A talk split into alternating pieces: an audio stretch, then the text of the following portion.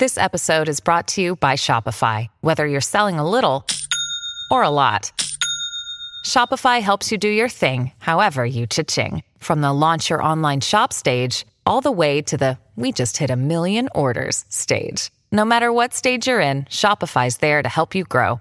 Sign up for a $1 per month trial period at shopify.com slash special offer, all lowercase. That's shopify.com slash special offer. Hi, everybody. This is Adriana Trigiani. I'm the host of You Are What You Read. I have the privilege of interviewing luminaries of our times about the books that shaped them from childhood until now. We get everybody from Sarah Jessica Parker to Kristin Hannah, Mitch Albom, Susie Essman, Craig Ferguson, Rainn Wilson, Amor Towles, you name it, they come, they share. New episodes of You Are What You Read drop every Tuesday on Apple, Spotify, or any major streaming platform wherever you listen to your podcasts.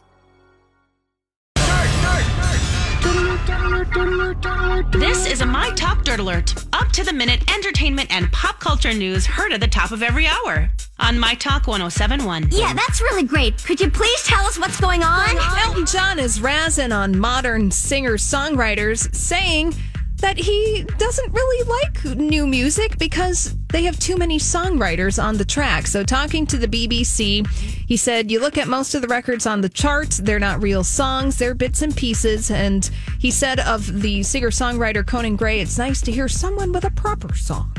Well, you know, a lot of people do work on the songs, and it's a lot of it isn't it's synthesized. Oh, you know, Elton, go yell at I know another it. He's just being a baby. And Rose McGowan, uh, she's talking about her experience at the 1998 Video Music Awards, where she was the date of Marilyn Manson, and she wore that dress, which had some sparkles in the front and not a lot in the back. You guys remember that oh, dress? yeah, the naked dress. The naked dress. Well, she said of wearing that dress, she said they slut shamed me like crazy. It was kind of hard. I hadn't really dealt with the global media shaming, but it prepared me for later on it happening to me a whole bunch. It was also like, sorry, you're so square and I'm not. Bummer.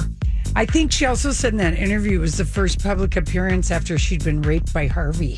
Yes. And that dress was kind of like she felt, I mean, it was kind of a. she felt like she was sending a message to people by it wearing made it. me feel, oh, I feel bad for the, her, honestly.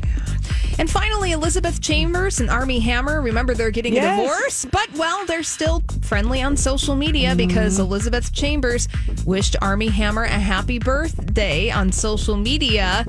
Happy 34th birthday, Armie Hammer. You are loved. So, well, I mean, they're loved and they're getting a divorce. So, there we go. On display for y'all. That's all the dirt this hour. For more, check out mytalk1071.com or download the MyTalk app.